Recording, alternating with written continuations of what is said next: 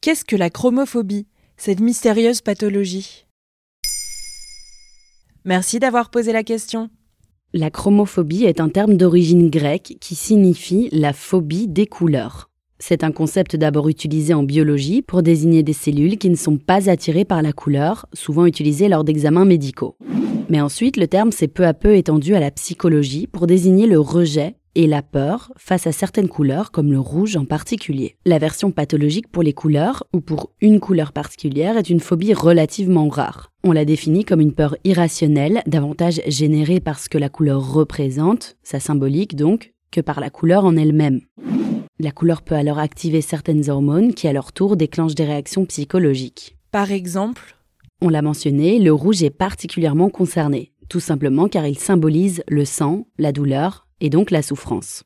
La phobie du blanc, elle aussi, compte parmi les plus connues. Elle se manifeste par exemple par une peur ou un rejet extrême des peaux pâles, inconsciemment associées à la maladie ou aux esprits, pour ceux qui redoutent déjà les phénomènes surnaturels. Comme n'importe quelle phobie, elle peut déclencher des palpitations, des sueurs ou des tremblements.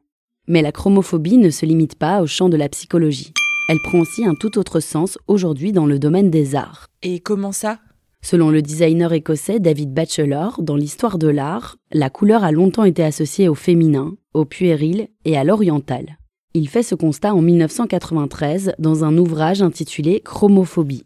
Dans ce livre, il théorise cette peur de la couleur et son rejet progressif, et en particulier en Occident. En art, elle souffre d'une mauvaise réputation.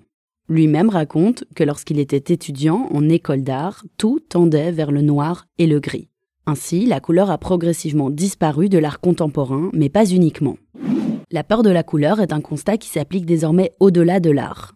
La couleur, aussi bien dans les produits manufacturés comme les voitures que dans les tenues des plus grands créateurs de mode, et en passant par nos vêtements bariolés, tend à disparaître au profit de noir, de blanc et de nuances de gris. Même dans le cinéma moderne, la couleur a mauvaise réputation. Elle est associée aux rêveries et au monde des enfants.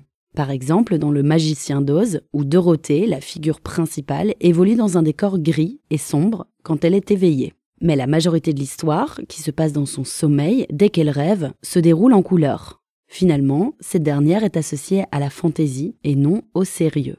Et pourquoi la couleur disparaît-elle de notre quotidien? Le phénomène serait dû à une standardisation de nos goûts, quelle qu'en soit l'industrie.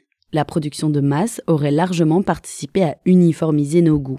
Afin de produire vite et au plus grand nombre, la couleur représente un risque. Elle peut cliver, une voiture jaune, un pull turquoise, un mur orange dans un salon, on aime ou on n'aime pas.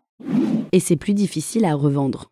Dans une émission de France Culture, on apprend ainsi que le noir, le gris et le blanc ont, eux, plus de chances de plaire à tout le monde. Voilà ce qu'est la chromophobie. Maintenant, vous savez, un épisode écrit et réalisé par Johanna Cincinnatis. Ce podcast est disponible sur toutes les plateformes audio. Et si cet épisode vous a plu, n'hésitez pas à laisser des commentaires ou des étoiles sur vos applis de podcast préférés.